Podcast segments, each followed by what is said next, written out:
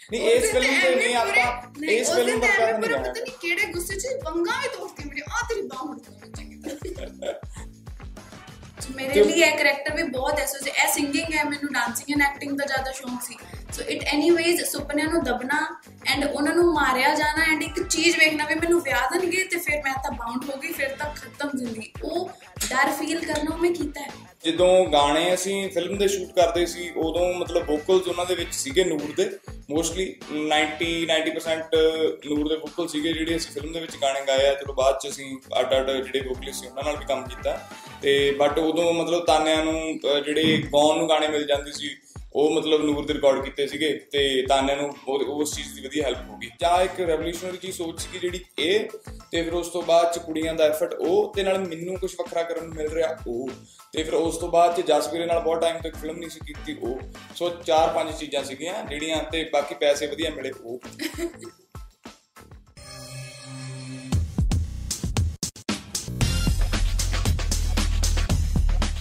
9x station ਦਿਲ ਦੀ ਗੱਲ। ਐਮੀ ਬਾਜਰੇ ਦਾ ਸਿੱਟਾ ਮਿਊਜ਼ੀਕਲ ਫਿਲਮ ਹੈ। ਤੁਹਾਡੇ ਲਈ ਕਿੰਨੀ ਕੁ ਸਪੈਸ਼ਲ ਹੈ? ਤਾਨਿਆ ਦਾ ਤੇ ਨੂਰ ਦਾ ਦੋਨਾਂ ਦਾ ਕਿਰਦਾਰ ਹੈ, ਜਿਹੜਾ ਮਤਲਬ ਦੋਵੇਂ ਭੈਣਾਂ ਗਾਉਂਦੀਆਂ ਮਤਲਬ ਤੇ ਉਸ ਤੋਂ ਬਾਅਦ ਚ ਜਿਵੇਂ ਮੈਂ, ਅਸੀਂ ਕੱਲ ਵੀ ਡਿਸਕਸ਼ਨ ਕਰੀ ਜਾਂਦੇ ਸੀ ਕਿ ਮੇਰੀ ਮਤਲਬ ਲਾਈਫ ਦੇ ਪਹਿਲੇ ਇੰਟਰਵਿਊਜ਼ ਜਾਂ ਮਤਲਬ ਪਹਿਲੀ ਇਦਾਂ ਦੀ ਫਿਲਮ ਹੈ ਜਿਹਦੀ ਪ੍ਰੋਮੋਸ਼ਨ ਤੇ ਮੈਨੂੰ ਇਹ ਨਹੀਂ ਕਿਹਾ ਜਾਊਗਾ ਵੀ ਐਮੀ ਜੀ ਗਾਣਾ ਸੁਣਾਓ ਕਿ ਫਿਲਮ ਦਾ।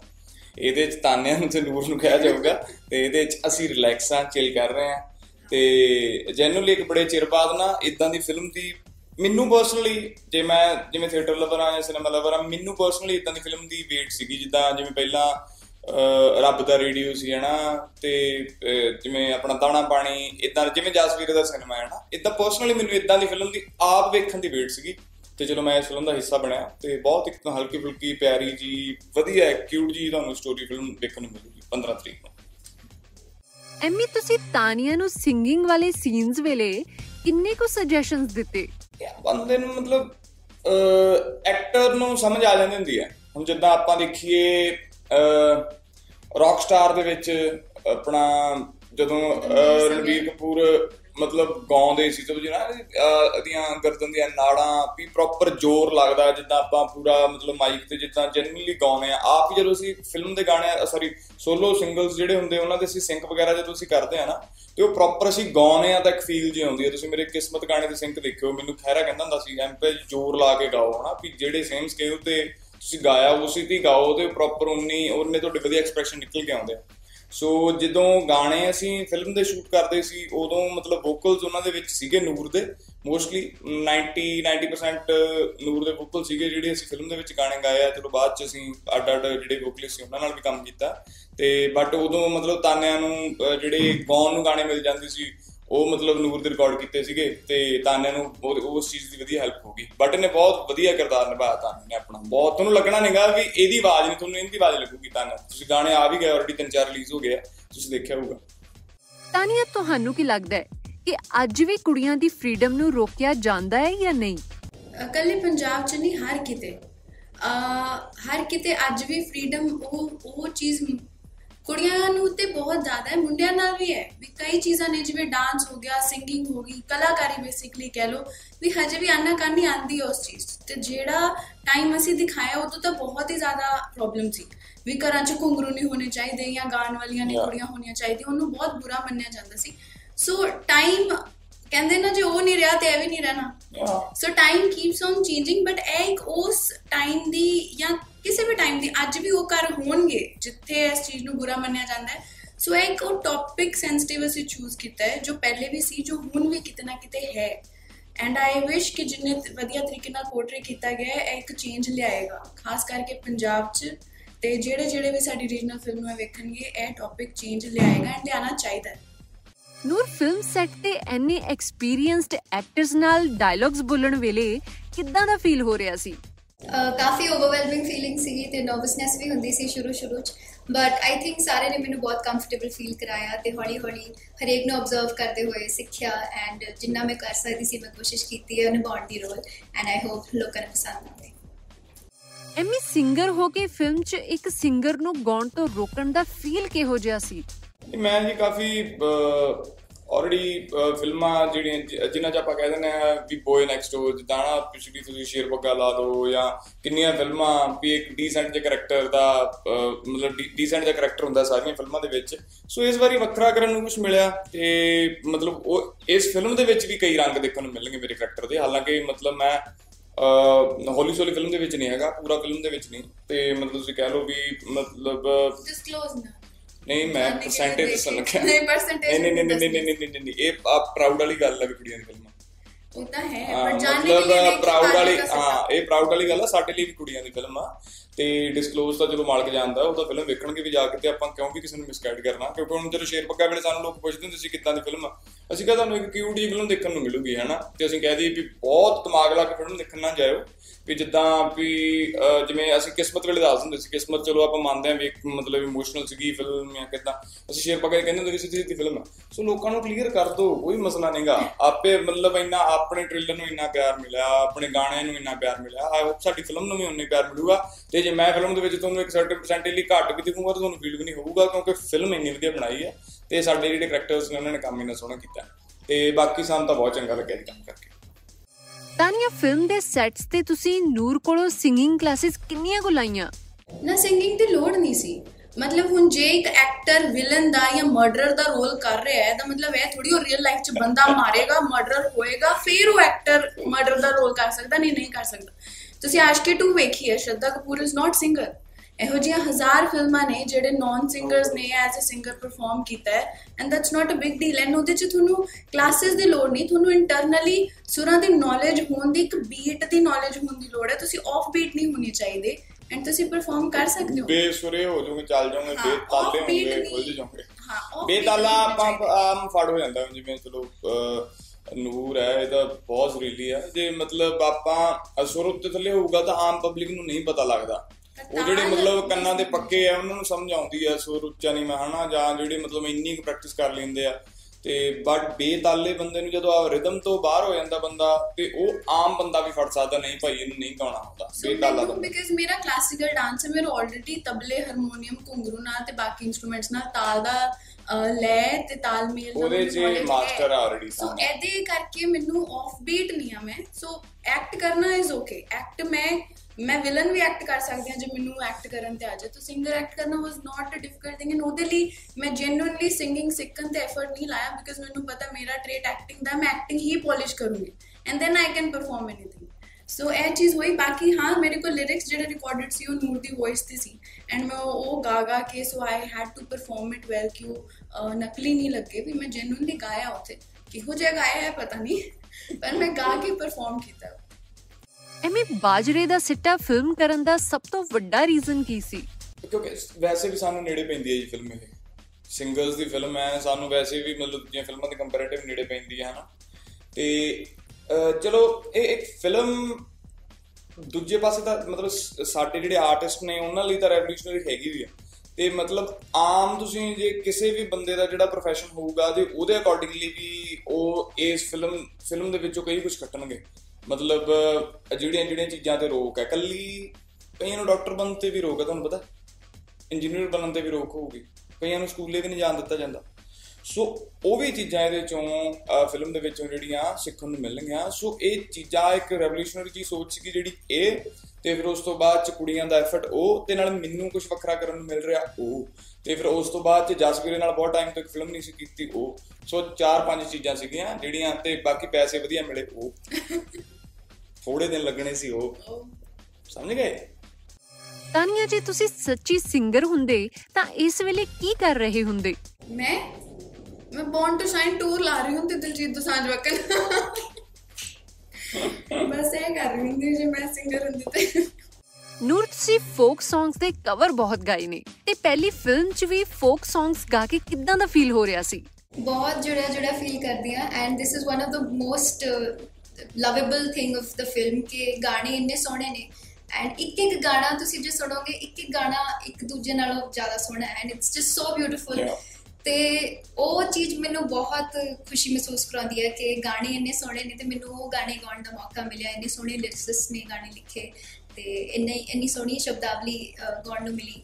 ਐਂਡ ਬਹੁਤ ਓਵਰਵੈਲਮਿੰਗ ਵੀ ਫੀਲ ਕਰਦੀ ਹਾਂ ਐਂਡ ਬਹੁਤ ਬlesed ਵੀ ਫੀਲ ਕਰਦੀ ਹਾਂ। ਪੂਰੀ ਨਾ ਪੂਰੀ ਪੂਰੀ ਦੀ ਪੂਰੀ ਐਲਬਮ ਇਸ ਫਿਲਮ ਦੀ। ਪੂਰੀ ਦੀ ਪੂਰੀ ਐਲਬਮ ਤੁਸੀਂ ਇੱਕ ਵੀ ਗਾਣਾ ਨਹੀਂ ਸਕਿਪ ਕਰੋਗੇ। ਬਹੁਤ ਵੀ ਸੋਹਣਾ ਬੈਟਰੀ ਬਾਈ ਇੱਕ ਵੀ ਗਾਣਾ ਤੁਸੀਂ ਸਕਿਪ ਨਹੀਂ ਕਰ ਸਕਦੇ ਮਤਲਬ ਇਹ ਇੱਕ ਇਦਾਂ ਦਾ ਮਤਲਬ ਅਲੱਗ ਜੇ ਰੰਗ ਦੀ ਇਹ ਪੂਰੀ ਫਿਲਮ ਹੀ ਅਲੱਗ ਜੇ ਰੰਗ ਦੀ ਹੈ ਤੇ ਇਹਦਾ 뮤직 ਵੀ। ਤੇ ਇਹ ਸਾਰਾ ਜਿਹੜਾ ਮਤਲਬ ਜੇ ਮੈਂ ਸਾਰਾ ਇਹਦਾ ਕ੍ਰੈਡਿਟ ਦੇ ਦਿਆਂ ਮਤਲਬ ਜਸਵੀਰ ਨੇ ਬਹੁਤ ਮਿਹਨਤ ਕੀਤੀ ਇਹਨਾਂ ਚੀਜ਼ਾਂ ਤੇ। ਗਾਣਿਆਂ ਤੇ ਕਿਉਂਕਿ ਮਤਲਬ ਡੀਟੇਲ ਦੇ ਵਿੱਚ ਲਿਖੇ ਵੀ ਆ ਜਸਵੀਰ ਨੇ ਗਾਣੇ ਆ। ਆਪ ਵੀ ਮਤਲਬ ਉਹਨਾਂ ਨੇ ਇੱਕ ਸਰਟਨ ਸਿਚੁਏਸ਼ਨਸ ਦੇਣੇ ਕਿਉਂਕਿ ਫਿਲਮ ਦੇ ਵਿੱਚ ਨਾ ਆ ਕੇ ਬੰਦਾ ਫਸ ਜਾਂਦਾ ਭਾਜੀ ਬਹੁਤ ਜਗ੍ਹਾ। ਹਨਾ, ਬਹੁਤ ਮਤਲਬ ਇੱਕ ਲਿਮਿਟਿਡ ਜੀਆਂ ਉਹ ਰਹਿ ਜਾਂਦੀਆਂ ਨੇ ਚੀਜ਼ਾਂ ਸਿਚੁਏਸ਼ਨ ਲਿਮਿਟਿਡ ਜੀਆਂ ਰਹਿ ਜਾਂਦੀਆਂ ਨੇ। ਬਾਕੀ ਇਸ ਫਿਲਮ ਦੇ ਵਿੱਚ ਆ ਕੇ ਇੱਕ ਤੁਹਾਨੂੰ ਉਹ ਲਿਮਟ ਸਿਚੁਏਸ਼ਨਸ ਉਦਾਂ ਦੀਆਂ ਚਾਹੀਦੀਆਂ ਹੋਣਗੀਆਂ, ਗਾਣੇ ਉਦਾਂ ਦੇ ਚਾਹੀਦੇ ਹੋਣਗੇ। ਇੱਕ ਅਸੀਂ ਰੀਕ੍ਰੀਏਟ ਵੀ ਕਰ ਸਕਦੇ ਸੀਗੇ ਗਾਣੇ ਆ ਸਿਰਫ ਅਸੀਂ ਬਾਜਰੇ ਸੱਟਾਂ ਲੈ ਕੇ ਬਾਕੀ ਸਾਰੇ ਗਾਣੇ ਫਰੈਸ਼ ਨੇ। ਸਾਰੇ ਗਾਣੇ ਫਰੈਸ਼ ਨੇ। ਉਹ ਵੀ ਸਿਰਫ ਅਸੀਂ ਤਾਂ ਯੂਜ਼ ਕੀਤਾ ਕਿਉਂਕਿ ਟਾਈਟਲ ਹੈ ਨਾ ਸਾਡੀ ਫਿਲਮ ਦਾ। ਤੇ ਆਲਰੇਡੀ ਆਪਣੇ ਕੋਲ ਸੀਗਾ ਵੀ ਕਿਉਂਕਿ ਨਾਲ ਪਾਰਟਨਰਸ਼ਿਪਸ ਵਾਲੇ ਹੈਗੇ ਉਹਦੇ ਵੀ ਅੰਤਰੇ ਜਸ ਹਾਂ ਸਾਰੇ ਉਹ ਨਵੇਂ ਸਾਰੇ ਲਿਖੇ ਅੰਤਰੇ ਸਾਰੇ ਨਵੇਂ ਲਿਖਿਆ ਤੁਸੀਂ ਚੈੱਕ ਕਰਿਓ ਉਹਦੀਆਂ ਮਤਲਬ ਜਿਹੜੀਆਂ ਸਾਰੀ ਸ਼ਬ- ਸ਼ਬਦਾਵਲੀ ਜਿਹੜੀ ਨਵੀਂ ਆ ਬਾਕੀ ਸਾਰੇ ਗਾਣੇ ਅਸੀਂ ਐਂਡ ਹਮਰ ਜਿਹੜੇ ਵੀਰੇ ਦਾ ਬਾਕੀ ਸਾਰੇ ਉਹ ਕ੍ਰੀਏਟ ਵੀ ਉਦਾਂ ਕੀਤੇ ਆ ਜਿਵੇਂ ਪੁਰਾਣੀ ਵਾਈਬ ਪਾ ਕੇ ਔਰ ਇਨਸਟਰੂਮੈਂਟ ਵੀ ਜਿਹੜੇ ਲਿੱਤੇ ਆ Yes. ਉਹ ਲਾਈਵ ਇਨਸਟਰੂਮੈਂਟ ਰਿਕਾਰਡ ਕੀਤੇ ਆ ਸਾਰੇ ਸਟੂਡੀਓ ਸਾਰਾ ਵਿੱਚ ਕੁਛ ਬਹੁਤ authentic ਹੈ। ਕੰਪੋਜੀਸ਼ਨ ਯੈਸ ਕੰਪੋਜੀਸ਼ਨ ਅਥੈਂਟਿਕ ਕੀਤੀ ਸੋ ਬਹੁਤ ਜੈਦੇਵ ਜੀ ਜੈਦੇਵ ਜੀ ਦਾ 뮤직 ਆ ਐਵੀ ਦਾ 뮤직 ਆ ਤੇ ਉਸ ਤੋਂ ਬਾਅਦ ਸਾਰੇ ਦੇ ਸਾਰੇ ਹਰਮਨ ਗਿਰੀ ਦੇ ਤਿੰਨ ਗਾਣੇ ਨੇ ਸੁਰਮੇਦਾਨੀ ਆ ਤੇ ਆਪਣਾ ਇੱਕ ਸੁਰਮੇਦਾਨੀ ਹੈ ਤੇ ਇੱਕ ਗਲੀ ਲਾਹੌਰ ਦੀ ਆ ਇੱਕ ਹੋਰ ਚੁਬਾਰੇ ਵਾਲਾ। ਤੇ ਇਹ ਤਿੰਨ ਗਾਣੇ ਹਰਮਨ ਵੀਰੇ ਦੇ ਬਾਕੀ ਵਿੱਚ ਜਸ ਵੀਰੇ ਦੇ ਆਪ ਤੇ ਵੀ ਹੈਗੇ ਆ। ਸੋ ਜਿਨ੍ਹਾਂ ਨੇ ਵੀ ਲਿਖਿਆ ਇਕੱਲਾ ਇਕੱਲਾ ਗਾਣਾ ਸੱਤ ਅੱਠ ਗਾਣੇ ਸਾਰੇ ਨੇ ਸਕਰੀਨ ਜੈਦੇਵ ਸਰ ਜੋਤਿਕਾ ਐਵੀ ਸਾਰੀ ਟੀਮ ਨੇ ਜਸ ਸਰ ਨੇ ਤਾਂ ਲਗਾਇਆ ਹੀ ਹੈ ਬਹੁਤ ਐਫਰਟ ਸਰਗੀ- ਸਰਗੀ ਮਾਨ ਨੇ ਕੁੜੀ, ਉਹਨੇ ਵੀ ਗਾਣਾ ਗਾਇਆ ਬਹੁਤ ਵਧੀਆ ਬਹੁਤ ਪਿਆਰਾ। ਸਭ ਨੇ ਬਹੁਤ ਅਹ, ਗਾਇਆ 뮤직 ਬਹੁਤ ਲੈਵਲ ਤੇ ਵਰਕਆਊਟ ਕੀਤਾ ਗਿਆ ਇਸ ਫਿਲਮ ਤਾਨੀਆ ਅਸਲ 'ਚ ਤੁਸੀਂ ਆਪਣਾ ਫਿਊਚਰ ਹਸਬੈਂਡ ਆਰਟਿਸਟ ਚਾਹੁੰਦੇ ਹੋ ਜਾਂ ਕਿਸੇ ਹੋਰ profession ਦਾ? ਮੈਂ ਵਿਆਹ ਕਰਾਣਾ ਵੀ ਉਸ ਬੰਦੇ ਨਾਲ। ਮੈਨੂੰ ਉਹ ਬੰਦਾ ਵਧੀਆ ਚਾਹੀਦਾ। ਪਹਿਲੇ। ਪ੍ਰੋਫੈਸ਼ਨ ਪ੍ਰੋਫੈਸ਼ਨ ਸੈਕੰਡ ਲੈਵਲ ਤੇ ਆਂਦਾ ਮੈਂ ਜ਼ਿੰਦਗੀ ਕੱਟਣੀ ਉਹਦੇ ਨਾਲ। ਸੋ ਇੰਟਰਨਲੀ ਜੇ ਕ੍ਰੀਏਟਿਵ ਹੋਏ ਤੇ ਮੇਰੇ ਲਈ ਬਹੁਤ ਖੁਸ਼ੀ ਦੀ ਗੱਲ ਹੈ ਬਿਕਾਜ਼ ਮੈਂ ਕ੍ਰੀਏਟਿਵ ਹਾਂ। ਇੱਕ ਕ੍ਰੀਏਟਿਵ ਬੰਦਾ ਹੀ ਕ੍ਰੀਏਟਿਵ ਬੰਦੇ ਨੂੰ ਸਮਝ ਸਕਦਾ ਹੈ।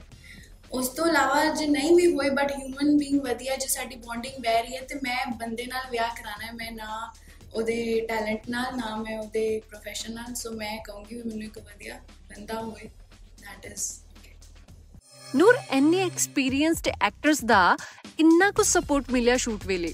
ਸਾਰਿਆਂ ਦਾ ਹੀ ਮਿਲਿਆ ਕਿਉਂਕਿ ਸਾਰੇ ਬਹੁਤ ਹੀ ਨਿਮਰਤਾ ਨਾਲ ਵਿਚਰਦੇ ਨੇ ਤੇ ਭਾਵੇਂ ਉਹ ਨਵਾਂ ਆਰਟਿਸਟ ਹੋਵੇ ਜਾਂ ਪੁਰਾਣਾ ਆਰਟਿਸਟ ਹੋਵੇ ਉਹ ਤੋਂ ਫ਼ਰਕ ਨਹੀਂ ਦੇਖਦੇ। ਤੇ ਬਹੁਤ ਹੀ ਪਿਆਰ ਸ਼ੁਰੂ ਡੇ 1 ਤੋਂ ਹੀ ਪਿਆਰ ਮਿਲਿਆ ਹੈ ਵੀ ਗੁੱਗੂ ਸਰ ਤੋਂ ਪਿਆਰ ਮਿਲਿਆ ਹੌਬੀ ਸਰ ਤੋਂ ਪਿਆਰ ਮਿਲਿਆ। ਐਂਡ ਸਾਰੇ ਹੀ ਬਹੁਤ ਬਹੁਤ ਹੀ ਹਲੀਮੀ ਨਾਲ ਗੱਲ ਕਰਦੇ ਸੀਗੇ। ਸੋ ਉਦਾਂ ਦਾ ਕੋਈ ਇੰਟੀਮੀਡੇਸ਼ਨ ਵਾਲਾ ਕੋਈ ਚੱਕਰ ਨਹੀਂ ਰਿਹਾ ਕਿ ਕਿਸੇ ਨੇ ਜਿੱਦਾਂ ਡਰ ਹੋਵੇ ਜਾਂ ਨਰਵਸਨੈਸ ਹੋਵੇ। ਉਹ ਬਹੁਤ ਹੀ ਜ਼ਿਆਦਾ ਜਿੱਦਾਂ ਉਹ ਪਰਦੇ ਤੇ ਦਿਸਦੇ ਨੇ ਜਿੱਦਾਂ ਫੋਰ ਐਗਜ਼ਾਮਪਲ ਗੁੱਗੂ ਸਰ ਨੇ ਤੇ ਉਹ ਐਕਚੁਅਲ ਲਾਈਫ 'ਚ ਬਹੁਤ ਹੀ ਸਵੀਟ ਨੇ।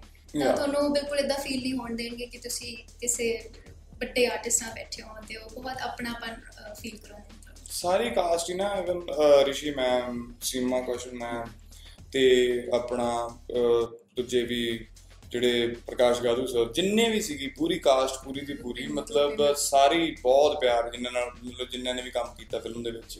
ਨਾਲ ਸਭ ਤੋਂ ਇੰਪੋਰਟੈਂਟ ਚੀਜ਼ ਹੁੰਦੀ ਹੈ ਜਦੋਂ ਤੁਹਾਡਾ ਡਾਇਰੈਕਟਰ ਤੁਹਾਡੇ ਹਾਨ ਪ੍ਰਵਾਨ ਦਾ ਤੇ ਤੁਹਾਡੀ ਮਤ ਮਿਲਦੀ ਹੋਵੇ ਉਹਦੇ ਨਾਲ ਨਾ ਤੇ ਉਹਨੂੰ ਕੰਮ ਕਰਾਉਣਾ ਆਉਂਦਾ ਹੋਵੇ ਆਉ- ਆਉਂਦਾ ਹੋਵੇ ਤੇ ਉਦੋਂ ਤੁਸੀਂ ਬਹੁਤ ਈਜ਼ੀ ਹੋ ਜਾਂਦੇ ਹੋ ਹਨਾ? ਤੇ ਸੌਖਾ ਕੰਮ ਹੈ। ਨਾਲੇ ਸਭ ਤੋਂ ਪਹਿਲਾਂ ਇਹ ਹੈ, ਮੇਰੇ ਲਈ ਮੈਂ ਹੁਣ ਤੁਹਾਨੂੰ ਗੱਲ ਦੱਸਦਾ ਜਿਵੇਂ ਨੂਰ ਦਾ ਡੈਬਿਊ ਹੋਇਆ ਐਜ਼ ਐਨ ਸਿੰਗਰ ਇਸ ਫਿਲਮ ਦੇ ਵਿੱਚ ਹਨਾ? ਵੀ ਵੈਸੇ ਐਜ਼ ਐਨ ਸਿੰਗਰ ਇਹਨੇ ਆਪਣਾ ਕੈਰੀਅਰ ਸ਼ੁਰੂ ਕੀਤਾ ਸੀ ਤੇ ਫਿਲਮ ਇਹਦਾ ਡੈਬਿਊ ਹੋ ਰਿਹਾ ਹੈ, ਉਹ ਉਹਦੇ 'ਚ ਵੀ ਐਜ਼ ਸਿੰਗਰ ਪਰਫਾਰਮ ਕਰ ਰਹੇ। ਸੋ ਉਹ ਬਹੁਤ ਈਜ਼ੀ ਹੋ ਜਾਂਦਾ ਬੰਦੇ ਲਈ ਮਤਲਬ ਇਸ ਇੰਡਸਟਰੀ ਦੇ ਵਿੱਚ ਪੈਰ ਜਮਾਉਣੇ ਤੇ ਆਪਣਾ ਆਪ ਪ੍ਰੂਵ ਕਰਨਾ। ਹੁਣ ਜਿੱਦਾਂ ਮੇਰੇ ਲਈ ਅੰਗਰੇਜ਼ ਦੇ ਵਿੱਚ ਕੀ ਫਾਇਦਾ ਸੀ, ਹੁਣ ਮੈਂ ਉਹ 'ਚ ਇਹ ਨਹੀਂ ਕਹੂੰਗਾ ਵੀ ਉਹਦੇ 'ਚ ਮੈਂ ਅੰਗਰੇਜ਼ ਸ਼ੇਡ ਕਰੈਕਟਰ ਸੀ, ਫੁਕਰਾ ਬੰਦਾ ਸੀ, ਮੈਂ ਉਹਦਾ ਰੀਅਲ ਲਾਈਫ ਦੇ ਵਿੱਚ ਹੈਗਾ। ਬਟ ਉਹਦੇ 'ਚ ਮੇਰੇ ਕੋਲ ਇੱਕ ਪਲੱਸ ਪੁਆਇੰਟ ਕੀ ਸੀ, ਜਿਹੜੀ ਉਹਦੀ ਬੋਲੀ ਸੀ। ਉਸ ਕੈਰੈਕਟਰ ਦੀ ਅੰਗਰੇਜ਼ ਦੇ ਵਿੱਚ ਜਿਹੜਾ ਮੈਂ ਹਾਕਮ ਦਾ ਕੈਰੈਕਟਰ ਕੀਤਾ ਸੀ। ਉਹਦੀ ਜਿਹੜੀ ਬੋਲੀ ਸੀ, ਉਹ ਬੋਲੀ ਸੀਗੀ ਭਾਊਆਂ ਦੀ ਰਪੂਜੀਆਂ ਦੀ। ਅਹ ਜਿਹੜੇ ਮਤਲਬ ਪਾਕਿਸਤਾਨ ਬੋਲਦੇ ਆ ਬੋਲੀ, ਸਾਡੇ ਬਜ਼ੁਰਗ ਉਧਰੋਂ ਆਏ ਆ, ਸੋ ਮੇਰੇ ਘਰ ਜਿਹੜੀ ਬੋਲੀ ਬੋਲੀ ਜਾਂਦੀ ਹੈ, ਜਿਹੜੀ ਮੈਂ ਉਸ ਕੈਰੈਕਟਰ ਦੇ ਵਿੱਚ ਬੋਲੀ ਹੈ ਕਿ ਕੀ ਕਰਨ ਡਏ ਜੇ, ਕਿੱਥੋਂ ਆਇਆ ਕਿੱਥੇ ਗਏ ਜੇ? ਤੇ ਉਹ ਜਿਹੜੀ ਬੋਲੀ ਸੀ, ਉਹ ਮੇਰੇ ਲਈ ਉਹ ਇੱਕ ਪੋਜ਼ਿਟਿਵ ਤੇ ਉਹ ਪਲੱਸ ਪੁਆਇੰਟ ਸੀ, ਜਿਹਨ ਜਿਨਨੇ ਮੇਰੀ ਉਸ ਕੈਰੈਕਟਰ ਨੂੰ ਕਰਨ ਦੇ ਵਿੱਚ ਹੈਲਪ ਕੀਤੀ। ਸੇਮ ਹੀ ਨੂਰ ਦਾ, ਨੂਰ ਨੂੰ ਜਿਵੇਂ ਮਤਲਬ ਸਿੰਗਿੰਗ ਨੇ ਇਸ ਫਿਲਮ ਦੇ ਵਿੱਚ ਪਰਫਾਰਮ ਕਰਨ ਚ ਹੈਲਪ ਕੀਤੀ so these are the things ਜਿਹੜੇ ਮਿਊਚੁਅਲ ਨੇ ਤੇ ਇਹਨਾਂ ਨੇ ਮਤਲਬ ਬਹੁਤ ਹੈਲਪ ਆਊਟ ਕੀਤਾ, ਬੰਦੇ ਦੇ ਪਿਆਰ ਚ। ਐਮੀ, ਤਾਨੀਆ ਅਤੇ ਨੂਰ। ਫਿਲਮਸ ਦੇ ਵਿੱਚ ਤੁਹਾਡੇ ਕੈਰੈਕਟਰਸ ਨਾਲ ਤੁਹਾਡੀਆਂ ਕਿਹੜੀਆਂ ਹੱਤਾਂ ਮਿਲਦੀਆਂ ਨੇ? ਨਹੀਂ ਇਸ ਫਿਲਮ ਤਾਂ ਨਹੀਂ ਆਪਾਂ ਇਸ ਫਿਲਮ ਹੈ ਪਤਾ ਨਹੀਂ ਕਿਹੜੇ ਗੁੱਸੇ 'ਚ ਵੰਗਾ ਵੀ ਤੋੜਤੀ ਮੇਰੀ ਆ ਤੇਰੀ ਬਾਹ ਮੁੜ ਜਾਣੀ ਚੰਗੀ ਤਰ੍ਹਾਂ। ਚੂੜਾ ਪਾਇਆ ਸੀ ਇਹਨੇ ਉਹਦੇ ਚ ਤੇ ਉਹ ਸੀਗਾ ਵੀ ਹਲਕਾ ਜਾ ਇੰਨਾ ਤਾਂ ਹੈ ਪੂਰਾ। ਤੋੜ ਦਿੱਤਾ ਸੀ। ਤੇ ਮੈਨੂੰ ਕਿਹਾ ਗਿਆ ਸੀ ਪਰਫਾਰਮ ਕਰਨ ਨੂੰ। ਹਾਂ ਉਦੋਂ ਤੇ ਉਹ ਵੱਜੀ ਵੀ ਸੀ ਤਾਨਿਆਂ ਦੇ ਉਦੋਂ। ਤੇ ਬਲੱਡ ਵੀ ਨਿਕਲਿਆ ਸੀ। ਤੇ ਵੱਜੀ ਵੀ ਸੀ ਉਦੋਂ। ਤੇ ਰੈਸਪੈਕਟ ਇਹ ਵਾਲਾ ਕਰੈਕਟਰ ਜਿਹੜਾ ਇਹਦਾ ਉਹਦਾ ਆਪਾਂ ਕਹਿ ਦਈਏ ਇਹਦਾ ਵਾਜਰ ਸਿੱਟਾ ਦਾ ਉਦਾਂ ਦਾ ਨਹੀਂ ਹੈਗਾ ਮੈਂ। ਤੇ ਨੂਰ ਹੈਗੀ ਥੋੜੀ ਥੋੜੀ ਉਦਾਂ ਦੀ ਕਿਉਂਕਿ ਉਹਨੂੰ ਗਾਉਣ ਦਾ ਉਹ ਮਿਲਿਆ ਵਧੀਆ ਮਤਲਬ ਕਰੈਕਟਰ ਨਹੀਂ ਮੈਂ ਕਹਿ ਸਕਦਾ ਬਟ ਇਹਦੇ ਨਾਲ ਕਿਉਂਕਿ ਰਿਲੇਟ ਕਰ ਸਕਦੀ ਹੈ। ਤੇ ਬਾਕੀ ਮੈਂ ਮਤਲਬ ਇਸ ਫਿਲਮ ਵਰਗਾ ਨਹੀਂ। ਬਾਕੀ ਹੋਰ ਫਿਲਮਾਂ ਦੇ ਕਰੈਕਟਰ ਜਿਹੜੇ ਮੈਂ ਕੀਤੇ ਆ ਕਹਿ ਸਕਦਾ ਮੈਂ ਤੈਨੂੰ ਤੂੰ ਬਾਬਾ ਚਿਰ ਤੋਂ ਜਾਣਦੀ ਹੈ ਮੈਨੂੰ ਤੈਨੂੰ ਕਿਹੜੀ ਫਿਲਮ ਵਾਲਾ ਕਰੈਕਟਰ ਮੈਂ origignal ਲੱਗਦਾ ਆਪਣੇ ਆਪ ਤਾਂ? ਕਿਸਮਤ ਵਾਲਾ ਕਿਸ- ਕਿਸਮਤ ਨਿੱਕਾ ਜੈਲਦਾਰ ਨਿੱਕਾ ਜੈਲਦਾਰ। ਵਾਲਾ ਹੈਗਾ ਮੈਂ ਟਾਈਪ ਜਿਵੇਂ ਪਹਿਲਾ ਸੀਗਾ ਪਹਿਲਾ ਯਾਰੀ ਉਹ ਪਹਿਲੇ ਜਿਵੇਂ ਪਹਿਲੇ ਦੇ। ਡਰਾਮੇਬਾਜ਼ ਜਿਵੇਂ ਉਹ ਥੋੜੀਆਂ ਕਾਲਜ system। ਟਾਈਪ ਵਾਲਾ ਨਿੱਕਾ ਜੈਲਦਾਰ ਵਨ ਵਾਲਾ ਕਰੈਕਟਰ ਉਹ ਮੈਨੂੰ ਨੇੜੇ ਪੈਂਦਾ ਤਾਂ ਤੂੰ ਤੈਨੂੰ ਤੇਰਾ ਅੱਜ ਤੱਕ ਦਾ ਕਿਹੜਾ ਠੀਕ ਲੱਗਦਾ ਮਤਲਬ ਮੈਨੂੰ ਆਪਣੇ ਮੈਨੂੰ ਵਰਗਾ। ਜੇ ਮੈਂ ਇਸ ਕੈਰੈਕਟਰ ਦੀ ਕਨੈਕਟੀਵਿਟੀ ਦੀ ਗੱਲ ਕਰਾਂ ਨਾ ਮੈਂ ਬਹੁਤ ਕਨੈਕਟ ਕਰਦੀ ਹਾਂ ਇਸ ਕੈਰੈਕਟਰ ਨਾਲ ਕਿਉਂਕਿ ਜਿੱਦਾਂ ਉਹਨੂੰ ਬਾਉਂਡੇਸ਼ਨ ਹੈ ਵੀ ਉਹ ਗਾ ਨਹੀਂ ਸਕਦੀ Yes, ਹਾਂ, ਤੇ ਮੈਨੂੰ ਗੱਲ ਮਤਲਬ ਬਾਉਂਡੇਸ਼ਨ ਸੀ ਵੀ ਤੁਸੀਂ ਐਕਟਿੰਗ ਨਹੀਂ ਕਰ ਸਕਦੇ ਡਾਂਸ ਨਹੀਂ ਕਰ ਸਕਦੇ ਸੋ ਮੈਨੂੰ ਸੀ ਬਾਉਂਡੇਸ਼ਨਸ ਬਾਉਂਡੇਸ਼ਨਸ ਕੀ ਹੈ? ਵੀ ਘਰਦਿਆਂ ਨੂੰ ਵੀ ਕੋਈ ਸ਼ੌਂਕ ਨਹੀਂ ਆਉਂਦਾ ਵੀ ਆਪਣੇ ਬੱਚੇ ਦੇ ਚਾਹ ਮਾਰੋ। ਉਹ ਸਿਰਫ ਸੁਸਾਇਟੀ ਦਾ ਇੱਕ ਪ੍ਰੈਸ਼ਰ ਹੀ ਹੈ ਕਿ ਉਹਨਾਂ ਨੂੰ ਲੱਗਦਾ ਵੀ। ਸਾਡੀ ਰੈਪੂਟੇਸ਼ਨ ਖਰਾਬ ਨਾ ਹੋ ਜੇ ਇਨ ਕੇਸ ਜੇ ਕੁਝ ਗਲਤ ਹੋ ਗਿਆ। ਪਲੱਸ ਦਾ ਤੇ ਬਿਕਾਜ਼ ਵੀ ਆ ਹਿਊਮਨ ਸਾਡੀ ਨੇਚਰ ਹੁੰਦੀ ਹੈ ਵੀ 네ਗੇਟਿਵ ਪਹਿਲੇ ਸੋਚਨੇ ਆ ਫਿਰ ਪੋਜ਼ਿਟਿਵ ਸੋਚਨੇ ਆ ਸੋ ਘਰਦਿਆਂ ਨੂੰ ਵੀ ਸਿਰਫ ਇੱਕ ਸਟੇਟਸ ਸਿੰਬਲ ਹੀ ਹੁੰਦਾ ਵੀ ਜੇ ਬੱਚਾ ਪੁੱਠੇ ਬੰਨੇ ਪੈ ਗਿਆ ਬੇਇੱਜ਼ਤੀ ਹੋ ਗਈ ਤੇ ਫਿਰ ਉਹ ਸਾਡੀ ਵੀ ਨਾਲ Yes. ਸੋ ਮੈਨੂੰ ਇਹਦੇ ਤੇ ਤਾਂ ਮੇਰੇ ਨਾਲ ਇਹ ਕਰੈਕਟਰ ਐਸੋਸੀਏਟਡ ਹੈ ਬਿਕਾਜ਼ ਮੈਨੂੰ ਪਤਾ ਮੇਰੀ ਫਿਲਮ 'ਚ ਸਿਲੈਕਸ਼ਨ ਹੋਈ ਸੀ ਸਰਬਜੀਤ ਜਿਹੜੀ ਐਸ਼ਵਰਿਆ ਰਾਏ ਰਣਦੀਪ ਹੁੱਡਾ ਵਾਲੇ ਸੀ ਅੱਛਾ ਓਕੇ ਸੋ ਮੈਂ ਉਹ ਕਰਨੀ ਸੀ ਐਂਡ ਉਸ ਤੋਂ ਪਹਿਲੇ ਵੀ ਮੇਰੀ ਬੜੀ ਜਗ੍ਹਾ ਲਕਸ਼ ਦਾ ਚੂਜ਼ਨ ਵਨ ਬਹੁਤ ਜਗ੍ਹਾ ਮੈਂ ਕ੍ਰੈਕ ਕੀਤੀਆਂ ਕਿ ਇਹ ਚੀਜ਼ ਕਰਨਾ ਹੈ now I'm gonna do that but ਉੱਥੇ ਫਿਰ ਰੋਕ ਸੀ। ਬਟ ਮੇਰੇ ਲਈ ਯੂ نو ਹਰ ਜਿਵੇਂ ਇਸ ਫਿਲਮ 'ਚ ਵੀ ਤੁਸੀਂ ਵੇਖੋਗੇ ਵੀ ਰੋਕ ਆਂਦੀ ਆਂਦੀ ਹੈ ਹਰ ਕਲਾਕਾਰ ਨੂੰ ਆਂਦੀ ਹੈ। ਮੈਂ ਕਹੂੰਗੀ ਸਭ ਤੋਂ ਪੋਜ਼ਿਟਿਵ ਗੱਲ ਹੈ। ਜਿੰਨੀ ਵੱਡੀ ਰੋਕ ਆਂਦੀ ਹੈ ਤੁਸੀਂ ਉਨੇ ਵੱਡੇ ਕਾਮਯਾਬ ਇਨਸਾਨ ਬਣਦੇ ਹੋ। ਕਿਉਂਕਿ ਤੁਹਾਨੂੰ ਜੇ ਤੁਸੀਂ ਆਪਣੀ ਰੋਕ ਨਹੀਂ ਤੋੜ ਕੇ ਨਿਕਲ ਸਕਦੇ ਨਾ ਫਿਰ ਦੁਨੀਆ ਦੇ ਕੀ ਤੋੜ ਕੇ ਨਿਕਲ ਹੁਣ ਆ ਜਗਦੀਪ ਹੈ। ਆਪਾਂ ਮੈਂ ਜਗਦੀਪ ਦੀ ਗੱਲ ਕਰਦਾ। ਜਗਦੀਪ ਨੂੰ ਬੰਬੇ ਨਹੀਂ ਸੀ ਜਾਣਦੇ ਰਹੇ ਬੰਬੇ ਨਹੀਂ ਸੀ ਜਾਣਦੇ ਰਹੇ, ਉਹ ਮਤਲਬ ਉੱਥੇ ਸਾਇੰਸ ਸਕੂਲ ਚ ਪੜ੍ਹਦਾ ਸੀ ਰਾਜਸਥਾਨ, ਚਿਤੌੜਗੜ੍ਹ। ਤੇ ਉਸ ਤੋਂ ਬਾਅਦ ਜਿੱਥੋਂ ਆਪਣਾ ਉਹ ਕਾਲਜ ਉੱਥੇ ਫੈਸ਼ਨ ਦੀ ਪਤਾ ਨਹੀਂ ਕਾਹਦੀ ਡਿਗਰੀ ਕਰਨ ਗਿਆ ਹੈ ਬੰਬੇ। ਤੇ ਬੰਬੇ ਸਿਰਫ ਫਿਲਮ ਲਾਈਨ ਦੇ ਵਿੱਚ ਕੰਮ ਕਰਨ ਲਈ ਉੱਥੇ ਉਹ ਆਪਣੀ ਕੋਈ ਵੈਸੀ ਉਹਨੇ ਇੱਕ ਸਰਟਨ ਨਾਰਮਲ ਜੀ ਡਿਗਰੀ ਦੇ ਵਿੱਚ ਕੋਰਸ ਲਿਆ। ਤੇ ਉਸ ਤੋਂ ਬਾਅਦ 'ਚ ਉਹ ਕੋਰਸ ਕਰ ਵਗੈਰਾ, ਅੱਧਾ ਅੱਧਾ ਪਚੱਧਾ ਕੀਤਾ ਉਹਨੇ, ਅੱਧਾ ਅੱਧਾ ਦੇ ਵਿੱਚ ਛੱਡਤਾ ਤੇ ਉਸ ਤੋਂ ਬਾਅਦ ਫਿਲਮ ਲਾਈਨ ਲਈ ਬੇਸਿਕਲੀ ਕੰਮ ਕਰਨ ਗਿਆ ਲਿਮਿਟੇਸ਼ਨਸ ਹੈਗੀਆਂ ਨੇ ਇਵਨ ਭਾਵੇਂ ਡਾਇਰੈਕਟਰ ਆ ਰਾਈਟਰ ਆ ਐਕਟਰ ਆ ਹੀਰੋ ਆ ਸਿੰਗਰ ਆ। ਕੋਈ ਵੀ ਹੈ। ਤੇ ਇਸ ਇਕੱਲੇ ਸਾਡੇ ਡਿਪਾਰਟਮੈਂਟ 'ਚ ਨਹੀਂ ਬਹੁਤ ਡਿਪਾਰਟਮੈਂਟਾਂ 'ਚ ਬਹੁਤ ਹੈ। ਮੈਂ ਤੇ ਗ੍ਰੈਜੂਏਸ਼ਨ ਮੈਂ ਮੈਡੀਕਲ ਛੱਡ ਕੇ ਗ੍ਰੈਜੂਏਸ਼ਨ ਤਾਂ ਲਿੱਤੀ ਸੀ ਵੀ ਮੈਂ 4 ਸਾਲ ਥੀਏਟਰ ਕਰੂੰਗੀ। ਵੀ ਮੈਂ ਐਕਟਿੰਗ ਕਰਨੀ ਹੈ ਤੇ ਮੈਂ ਥੀਏਟਰ ਕਰੂੰਗੀ। ਸੋ ਬੈਰੀਅਰਸ ਹਰ ਕਿਸੇ ਨੂੰ ਆਉਂਦੇ and that's a very good point so ਮੇਰੇ ਲਈ ਇਹ ਕਰੈਕਟਰ ਵੀ ਬਹੁਤ ਐਸੋ ਸੀ ਇਹ ਸਿੰਗਿੰਗ ਹੈ ਮੈਨੂੰ ਡਾਂਸਿੰਗ ਐਂਡ ਐਕਟਿੰਗ ਦਾ ਜ਼ਿਆਦਾ ਸ਼ੌਂਕ ਸੀ। ਸੋ ਇਟ ਐਨੀਵੇਜ਼ ਸੁਪਨਿਆਂ ਨੂੰ ਦਬਣਾ ਐਂਡ ਉਹਨਾਂ ਨੂੰ ਮਾਰਿਆ ਜਾਣਾ ਐਂਡ ਇੱਕ ਚੀਜ਼ ਵੇਖਣਾ ਵੀ ਮੈਨੂੰ ਵਿਆਹ ਦੇਣਗੇ ਤੇ ਫਿਰ ਮੈਂ ਤਾਂ ਬਾਉਂਡ ਹੋ ਗਈ ਫਿਰ ਤਾਂ ਖਤਮ ਜ਼ਿੰਦਗੀ ਉਹ ਡਰ ਫੀਲ ਕਰਨਾ ਉਹ ਮੈਂ ਕੀਤਾ ਹੈ ਨੂਰ ਬੜੇ ਸ਼ਾਂਤ ਸੁਭਾਅ ਦੇ ਹੋ। ਪਰ ਫਿਲਮ ਦੇ ਸੈੱਟ ਤੇ ਖੱਪ ਪਾਉਂਦੇ ਸੀ ਕਿ ਨਹੀਂ? ਨਹੀਂ ਨਹੀਂ ਮੈਂ ਐਕਚੁਅਲੀ ਥੋੜੀ ਇੰਟਰੋਵਰਟ ਆ ਤੇ ਮੈਂ ਬਹੁਤਾ ਗੱਲ ਨਹੀਂ ਕਰਦੀ। ਤੇ ਇਸੇ ਕਰਕੇ ਮੈਂ ਚੁੱਪ ਚੁੱਪ ਹੀ ਰਹੀ ਹਾਂ ਸੈੱਟ ਤੇ ਵੀ। ਬਟ ਔਨ ਦਾ ਕੰਟਰੀ ਜਿਹੜੀ ਬਸੰਤ ਕੌਰ ਹੈ ਉਹ ਕਾਫੀ ਚੁਲਬੁਲੀ ਹੈ ਤੇ ਜਿਹੜਾ ਮੇਰਾ ਰੋਲ ਹੈ ਕੈਰੈਕਟਰ ਹੈ ਤੇ ਉਹ ਮੈਨੂੰ ਜਸ ਸਰ ਨੇ ਇਦਾਂ ਹੀ ਸਮਝਾਇਆ ਸੀਗਾ ਕਿ ਉਹ ਬਿਲਕੁਲ ਜਿੱਦਾਂ ਕਮਲੀ ਕੁੜੀ ਹੈ ਬਿਲਕੁਲ ਹੀ। ਬਸੰਤ ਕਰਨਾ ਸੋਹਣਾ ਹਾਂਜੀ ਤੇ Basant is totally mad and ਉਹ ਕਿਤੇ ਵੀ ਕੁਝ ਵੀ ਬੋਲ ਦਿੰਦੀ ਹੈ, ਕਾਫੀ ਚੁਲਬੁਲੀ ਹੈ, ਕਿਉਂਕਿ ਬੱਚੀ ਹੈ, ਦਿਮਾਗ ਤੋਂ ਹਜੇ ਬਿਲਕੁਲ ਹੀ ਛੋਟੀ ਬੱਚੀ ਹੈ। ਤੇ ਉਹ ਤੁਸੀਂ ਪਹਿਲਾਂ ਪੁੱਛਿਆ ਸੀਗਾ ਕਿ ਕੀ ਡਿਫਰੈਂਸ ਹੈ ਤੇ ਕੀ ਸਿਮਿਲੈਰਿਟੀਜ਼ ਨੇ, ਤੇ ਉਹ ਬਹੁਤ ਡਿਫਰੈਂਸ ਸੀਗਾ ਮੇਰਾ ਤੇ ਮੇਰੀ ਕੈਰੈਕਟਰ ਨਾਲ। ਤਾਂ ਮੈਂ ਚੁੱਪ ਚੁੱਪ ਹੀ ਰਹੀ ਹਾਂ ਸੈੱਟ ਤੇ। ਹੌਲੀ ਹੌਲੀ ਉਹਦੇ ਡੈਬਿਊ ਸੀ ਨਾ ਕਿ ਹੌਲੀ ਹੌਲੀ ਦੋਸਤ ਬਣਨਗੇ ਨੂਰ ਦੇ ਹੌਲੀ ਹੌਲੀ ਮਤਲਬ ਕੰਫਰਟ ਬਣੂਗਾ ਆਰਟਿਸਟਾਂ ਨਾਲ ਵੀ ਸਾਰਿਆਂ ਨਾਲ। ਫਿਰ ਹੌਲੀ ਹੌਲੀ ਉਦਾਂ ਉਦਾਂ ਬੰਦਾ ਹੋ ਜਾਂਦਾ, ਕਿਉਂਕਿ ਡੈਬਿਊ ਵੇਲੇ ਮੈਂ ਬਹੁਤ ਘਬਰਾਇਆ ਕਰਦਾ ਹੁੰਦਾ ਸੀ, ਨੂਰ ਤਾਂ ਬਹੁਤ ਕੌਨਫੀਡੈਂਟ ਆ। ਜਿਹੜੇ ਵੇਲੇ ਮੇਰਾ ਡੈਬਿਊ ਸੀਗਾ ਮੈਨੂੰ ਪਹਿਲਾ ਦਿਨ ਜਦ ਮੇਰਾ ਡ- ਪਹਿਲਾ ਸੀਨ ਸੀ ਨਾ ਪਹਿਲਾ ਸੀਨ ਮੇਰਾ ਰੇਡੀਓ ਵਾਲਾ ਸੀ ਜਦੋਂ ਮੈਂ ਦਿੱਤੀ ਨੂੰ ਰੇਡੀਓ ਦੇ ਨਾਮ ਇਸ ਫਿਲਮ ਦੇ ਵਿੱਚ ਜੇ ਤੁਸੀਂ ਦੇਖੋਗੇ ਤੁਹਾਡੇ ਜਿੱਤੇ ਆ ਜਾਊਗਾ। ਤੇ ਉਹ ਚ ਕੀ ਮੇਰਾ ਮੇਰਾ ਮੈਂ ਨਰਵਸ ਇੱਕ ਤਾਂ ਡੈਬਿਊ ਆ ਡਾਇਲੌਗ ਬੋਲਣਾ ਪਹਿਲੀ ਵਾਰੀ ਜਾ ਕੇ ਨਾ ਐਡੀ ਕਾਸਟ ਸੀਗੀ ਮਨਿੰਦਰ ਭਾਜੀ ਹੋਣੀ ਸਾਰੇ ਸਰਗੁਣ ਆਦਿਤੀ ਅੰਬਰ ਭਾਜੀ ਹੋਣੀ, ਅਹ ਨਾਲ ਰਾਈਟਰ ਸਿਮਰ ਭਾਈ ਡਾਇਰੈਕਟਰ ਸੋ ਬਹੁਤ ਵੱਡਾ ਮਤਲਬ ਤਾਮਾ ਜਾਮਾ ਸੀ ਤੇ ਮੈਨੂੰ ਨਾ ਅੱਧੀਆਂ ਮਾਵਾਂ ਵਾਲੀ ਅੱਧੀਆਂ ਮਾਵਾਂ ਵਾਲਾ ਕੁੜਤਾ ਦੇ ਦਿੱਤਾ ਅਹ ਸ਼ਬਾਨਾ ਮੈਡਮ ਨੇ। ਤੇ ਅੱਧੀਆਂ ਬਾਹਾਂ ਵਾਲਾ ਕੁੜਤਾ ਦੇ ਦਿੱਤਾ, ਮੈਂ ਅੱਧੀਆਂ ਬਾਹਾਂ ਉਦੋਂ ਬਾਹਾਂ ਮੈਂ ਤਲਵਾਰ, ਮੈਂ ਬਹੁਤ ਭਾਰਾ ਸੀ ਤੇ ਬਾਹਾਂ ਬਦਲੀਆਂ ਬਦਲੀਆਂ ਹੁੰਦੀਆਂ ਸੀ, ਤੇ ਉਹ ਮੈਂ ਬਹੁਤ ਅਨਕੰਫਰਟੇਬਲ ਫੀਲ ਕਰਾਂ, ਨਾ ਮੈਂ ਕਿਸੇ ਨੂੰ ਕਹਿਣ ਜੋਗਾ ਵੀ ਇਦਾਂ ਕਰੋ ਇਦਾਂ ਕਰੋ ਇਦਾਂ ਕਰੋ ਫਿਰ ਅਗਲੇ ਦਿਨ ਤੋਂ ਮੈਂ ਸਵੇਰ ਤੋਂ ਆਪਦੇ ਅਕੋਰਡਿੰਗਲੀ ਕੱਪੜੇ ਕਾਏ ਉਹਨਾਂ ਨੂੰ ਮੈਂ ਕਿਹਾ ਮੇਰੇ ਹਿਸਾਬ ਨਾਲ ਚਲੋ ਚਿੱਟੀ ਮੈਂ ਪੱਗ ਬੰਨ ਲਈ, ਅਗਲੇ ਦਿਨ ਘੋੜੇ ਵਾਲਾ ਸੀਨ ਸੀ ਫਿਰ ਮੈਂ ਅਗਲੇ ਦਿਨ ਤੋਂ ਕੌਨਫੀਡੈਂਟ ਹੋ ਗਿਆ ਫਿਰ ਨਾਲੇ ਇੱਕ ਅੱਧਾ ਦਿਨ ਜਦੋਂ ਤੁਹਾਡਾ ਲੰਘ ਜਾਂਦਾ ਨਾ, ਵੀ ਤੁਸੀਂ ਵੈਸੇ ਵੀ ਤਾਂ ਇੱਕ ਤਾਂ ਸੀਨ ਹੋ ਜਾਏ ਫਿਲਮ ਦਾ, ਉਸ ਤੋਂ ਬਾਅਦ 'ਚ ਮੈਨੂੰ ਲੱਗਦਾ ਯਾਰ ਕੋਈ ਨੀ। ਤੇ ਪਹਿਲੇ ਦਿਨ ਮੈਨੂੰ ਬਾਅਦ ਚ ਅੰਬਰ ਭਾਈ ਨੇ ਦੱਸਿਆ, ਕਹਿੰਦੇ ਜਦੋਂ ਤੇਰਾ ਪਹਿਲੇ ਦਿਨ ਦਾ ਸੀਨ ਸੀ, ਅਸੀਂ ਘਬਰਾ ਗਏ ਸੀ ਕਿ ਅਸੀਂ ਆ ਗਲਤ ਪੰਗਾ ਲੈ ਲਿਆ, ਮੈਨੂੰ ਲੈ ਕੇ ਵੀ ਮੇਬੀ ਸ਼ਾਇਦ ਨਾ ਹੋਏ। ਕਹਿੰਦਾ ਅਗਲੇ ਦਿਨ, ਕਹਿੰਦਾ ਜਦੋਂ ਤੂੰ ਆ ਕੇ ਪਹਿਲਾ ਡਾਇਲੌਗ ਬੋਲਿਆ, ਕਹਿੰਦਾ ਅਸੀਂ ਸੌਟ ਹੋ ਗਏ ਸੀ ਕਿ ਹੁਣ ਨਹੀਂ ਲਈਦੇ ਹੁਣ ਸਾਂਭ ਲੂਗਾ ਸੋ ਹੌਲੀ ਹੌਲੀ ਹੁੰਦਾ, ਹੌਲੀ ਹੌਲੀ ਹੌਲੀ ਹੌਲੀ ਬੰਦੇ ਦੇ ਮਤਲਬ ਵਿਚਾਰ ਵੀ ਬਦਲਦੇ ਨੇ, ਬੰਦਿਆਂ ਦੇ ਅਕੋਰਡਿੰਗ ਤੇ ਬੰਦਿਆਂ ਦੇ ਪ੍ਰਤੀ ਵੀ ਤੇ ਮਤਲਬ ਜਿਉਂ-ਜਿਉਂ ਆਪਾਂ ਹੰਡਾਵਰਤਾ ਲਈਦੇ ਨੇ ਚੀਜ਼ਾਂ ਤੇ ਸੌਟ ਹੁੰਦਾ ਰਹਿੰਦਾ। ਐਮੀ, ਪੂਰੇ 5 ਸਾਲ ਬਾਅਦ ਜਸ ਗਰੇਵਾਲ ਜੀ ਨਾਲ ਫਿਲਮ ਕੀਤੀ ਹੈ। 5 ਸਾਲਾਂ 'ਚ ਕੋਈ ਹੋਰ ਫਿਲਮ ਪਲਾਨ ਨਹੀਂ ਹੋਈ? ਨਹੀਂ ਨਹੀਂ ਨਹੀਂ ਨਹੀਂ। ਅਹ ਬੰਬੂਗਾੜ ਪਾਰਟ 2 ਪਈ ਹੈ, ਵਿੱਚ 2 2.5 3 ਸਾਲ ਤਾਂ ਬੰਦ ਹੀ ਰਿਹਾ ਸਾਰਾ ਕੁਝ ਨਾਲੇ ਉਸ ਤੋਂ ਬਾਅਦ ਚ 2 2 3 3 ਸੀਕੁਅਲ ਹੋ ਗਏ, ਨਿੱਕਾ ਜੈਲ ਕਰਦਾ ਸੀਕੁਅਲ ਚੱਲ ਪਿਆ, ਦੋ ਫਿਲਮਾਂ ਉਹ ਹੋ ਗਈਆਂ ਬੈਕ ਟੂ ਬੈਕ ਉਸ ਤੋਂ ਬਾਅਦ 'ਚ ਕਿਸਮਤ 1 2 ਆ ਗਈ, ਸੁਪਨਾ ਆ ਗਈ। ਸੋ ਮੈਂ ਚਾਹੁੰਦਾ ਸੀ ਵੀ ਹਰ ਰੰਗ ਹਰ ਰੰਗ ਮੈਂ, ਅਹ ਮੈਂ ਕਰਾਂ ਤੇ ਹਰ ਰੰਗ ਕਰਨ ਨੂੰ ਮਿਲੇ। ਜਿਵੇਂ ਜਗਦੀਪ ਦੀ ਸਪੈਸ਼ਲਿਟੀ ਹੈਗੀ ਆ ਜਿਹੜੀਆਂ ਦੂਜੀਆਂ ਫਿਲਮਾਂ ਨੇ, ਕਿਸਮਤ ਹੋ ਗਈ, ਸੁਪਨਾ ਹੋ ਗਈ, ਉਹ ਮਤਲਬ ਲਵ ਐਂਗਲਸ ਜਿਹੜੇ ਤੇ ਹੁਣ ਜਸਵੀਰੇ ਦਾ ਜਿਹੜਾ ਆਪਾਂ ਇੱਕ ਐਫਟੀਐਸ ਮੈਂ ਪੱਕਾ ਜਿਹਾ ਜਿਹੜਾ ਕਹਿੰਦਾ ਮਤਲਬ ਪੱਕਾ ਜਿਹਾ ਇੱਕ ਆ ਚੀਜ਼ ਆ, ਜਿਵੇਂ ਰ- ਅਹ ਰੱਬ ਦੀ ਰੇਡੀਓ ਲਾ ਲਓ, ਰੱਬ ਦੀ ਰੇਡੀਓ 2 ਦਾਣਾ ਪਾਣੀ, ਇਹ ਇਦਾਂ ਨੇ ਇਹ ਆਹ ਵਾਲੀ ਕਲਾਸ ਦੀਆਂ ਫਿਲਮਾਂ ਕਰਦੇ ਭਾਈ। ਸੋ ਮੈਨੂੰ ਹੁੰਦਾ ਵੀ ਮੈਂ ਸਾਰੇ ਰੰਗ ਕਰਾਂ, ਹਰ ਜਗ੍ਹਾ ਹਰ ਚੀਜ਼ ਕੀਤੀ ਜਾਵੇ ਕਾਮੇਡੀ ਵੀ ਹੋਵੇ ਇਮੋਸ਼ਨਸ ਵੀ ਹੋਣ, ਸਾਰਾ ਕੁਝ ਤੁਹਾਨੂੰ ਫਿਲਮ ਦੇ ਵਿੱਚ ਵੇਖਣ ਨੂੰ ਮਿਲੇ। ਤੇ ਇਸ ਫਿਲਮ ਦੇ ਵਿੱਚ ਵੀ ਮਿਲੂਗਾ ਤੇ ਅੱਗੇ ਵੀ ਅਸੀਂ ਜਿਵੇਂ ਪਾਰਟ 2 ਬੰਬੂ ਕਾਟ ਦਾ ਸੋਚ ਰਹੇ ਹਾਂ ਉਹ ਵੀ ਜਸਪ੍ਰੀਤ ਦੇ ਨਾਲ ਨੇ ਤੇ ਇੱਕ ਦੋ ਫਿਲਮਾਂ ਹੋਰ ਇਹ ਇਸੇ ਰੰਗ ਦੀਆਂ ਫਿਲਮਾਂ ਹੋਰ ਮਤਲਬ ਇਦਾਂ ਨਹੀਂ ਵੀ ਸਿੰਗਿੰਗ ਬੈਕਡ੍ਰੌਪ ਵਾਲੀਆਂ ਮਤਲਬ ਇਦਾਂ ਦੀਆਂ ਫਿਲਮਾਂ ਇਦਾਂ ਦੇ ਕਲਰਸ ਇਦਾਂ ਦਾ ਸਾਰਾ ਕੁਝ ਤੁਹਾਨੂੰ ਮੋਸਟ ਪ੍ਰੋਬਬਲੀ ਨੈਕਸਟ ਈਅਰ ਜਾਂ ਨੈਕਸਟ ਨੈਕਸਟ ਈਅਰ ਤੁਹਾਨੂੰ ਵੇਖਣ ਨੂੰ ਮਿਲੂਗਾ ਜਸਪ੍ਰੀਤ ਨਾਲ। ਤਾਨੀਆ ਜਸ ਗਰੇਵਾਲ ਜੀ ਨਾਲ ਕੰਮ ਕਰਕੇ ਕਿੱਦਾਂ ਦਾ ਐਕਸਪੀਰੀਅੰਸ ਰਿਹਾ? ਮੈਂ ਪਹਿਲੇ ਵੀ ਜਸ ਸਰ ਨਾਲ ਰੱਬ ਦਾ ਰੇਡੀਓ 2 ਕੀਤੀ ਹੈ। ਹਾਂ ਤੂੰ ਸੀਗੀ ਤਾਂ Yeah, ਮੈਂ ਉਹ ਪਹਿਲੇ ਵੀ ਕੀਤੀ ਹੈ ਸੋ ਮੈਨੂੰ ਉਹਨਾਂ ਦਾ ਸਿਨੇਮਾ ਉਹਨਾਂ ਦਾ ਫਰੇਮ ਉਹਨਾਂ ਦਾ ਤਰੀਕਾ ਬਹੁਤ ਵਧੀਆ ਲੱਗਦਾ ਵੀ ਉਹ ਐਕਸੈਪਸ਼ਨਲ ਹੈ। ਹਰ ਕਿਸੇ ਦਾ ਇੱਕ ਸਿਗਨੇਚਰ ਹੁੰਦਾ ਹੈ। ਇਹ ਸਿਨੇਮਾ ਜਸ ਸਰ ਦਾ ਸਿਗਨੇਚਰ ਹੈ ਵੀ ਤੁਹਾਨੂੰ ਫਰੇਮ ਵੇਖ ਕੇ ਪਤਾ ਲੱਗ ਜਾਏਗਾ ਕਿ ਇਹ ਜਸ ਗਰੇਵਾਲ ਦੀ। ਫਿਲਮ ਹੈ। ਸੋ ਮੈਂ ਰੱਬ ਦਾ ਰੇਡੀਓ 1 ਵੇਖੀ ਸੀ and I was blessed enough to be part of Rabb Da radio 2 ਨੂੰ ਨੈਸ਼ਨਲ ਅਵਾਰਡ ਵੀ ਮਿਲਿਆ। ਐਂਡ ਜਦੋਂ ਮੈਨੂੰ ਪਤਾ ਲੱਗਾ ਵੀ ਇਹ ਫਿਲਮ ਹੈ ਫਿਲਮ ਪਹਿਲੇ ਮੇਰੀ ਕੈਨਸਲ ਹੋ ਗਈ ਸੀ ਯਾਦ ਹੈ ਤੁਹਾਨੂੰ? ਰੱਬ ਦਾ Radio 2? ਨਹੀਂ ਹੈ? ਬਾਜ ਦਾ ਸਿੱਟਾ ਪਹਿਲੇ ਕੈਨਸਲ ਹੋ ਗਈ ਸੀ ਮੇਰੀ ਫਿਲਮ ਨਹੀਂ ਕੈਨਸਲ ਨਹੀਂ ਸੀ ਹੋਈ। ਹੋ ਗਈ ਸੀ। ਨਹੀਂ ਮੈਂ ਦੱਸਦਾ ਕੈਨਸਲ ਨਹੀਂ ਸੀ ਹੋਈ। ਕੈਨਸਲ ਇਹ ਸੀ ਕਿ ਮੈਂ ਨਹੀਂ ਸੀ, ਨਹੀਂ ਤੂੰ ਹੀ ਸੀ ਤੂੰ ਤੇ ਨਿਮਰਤ ਸੀ ਪਹਿਲਾਂ। ਹਾਂ। ਪਹਿਲਾਂ ਤੂੰ ਤੇ ਨਿਮਰਤ ਸੀ ਨਿਮਰਤ ਨੇ ਦੂਜੇ ਵਾਲਾ ਕੈਰੈਕਟਰ ਕਰਨਾ ਸੀ ਤੇ ਨਿਮਰਤ ਨੇ ਤਾਨੇ ਵਾਲਾ ਕਰਨਾ ਸੀ ਤਾਨਿਆ ਨੇ ਨੂਰ ਵਾਲਾ ਕਰਨਾ ਸੀਗਾ। ਫਿਰ ਉਸ ਤੋਂ ਬਾਅਦ ਚ ਨਿਮਰਤ ਦੀ ਸ਼ਾਇਦ ਅਵੇਲੇਬਿਲਿਟੀ ਨਹੀਂ ਸੀ ਕਿਦਾਂ ਕਰਕੇ ਫਿਰ ਉਸ ਤੋਂ ਬਾਅਦ ਚ ਪਹਿਲੇ ਵੀ ਸਿੰਗਿੰਗ ਵਾਲੀ ਫਿਲਮ ਆ ਰਹੀ ਸੀ। ਹਾਂ ਉਹ ਜੋੜੀ ਆਲਰੇਡੀ ਚੱਲਦੀ ਪਈ ਹੈ ਹਾਂ ਉਹ ਕਹਿੰਦੇ ਵੀ ਜੋੜੀ ਚੱਲ ਰਹੀ ਹੈ ਫਿਰ ਉਸ ਤੋਂ ਬਾਅਦ ਚ। ਆਪਣਾ ਤਾਨਿਆ ਆ ਗਈ ਸੀ। ਬਟ ਮੈਂ ਆਈ ਵਾਸ ਆਈ ਫੈਲਟ ਸੋ ਬlesed ਮੈਨੂੰ ਬਹੁਤ ਖੁਸ਼ੀ ਹੋਈ ਵੀ ਅਹ, ਜਿ- ਜਿਨ੍ਹਾਂ ਨੇ ਇੰਨੀਆਂ ਵਧੀਆ ਫਿਲਮਾਂ ਬਣਾਈਆਂ ਉਹਨਾਂ ਦੀ ਫਿਲਮ ਦਾ ਮੈਨੂੰ ਇੱਕ ਹਿੱਸਾ ਬਣਨ ਦਾ ਚਾਂਸ ਮਿਲਿਆ। ਐਂਡ ਮੈਂ ਜੈਨੂਅਲੀ ਮੈਂ ਤੁਹਾਨੂੰ ਦੱਸਾਂ ਮੈਂ ਡੀਪ ਇਨਸਾਈਡ ਇੱਕ ਕਲਾਕਾਰ ਹਾਂ ਮੈਨੂੰ ਸੱਚੀ ਬਹੁਤ ਖੁਸ਼ੀ ਹੁੰਦੀ ਹੈ।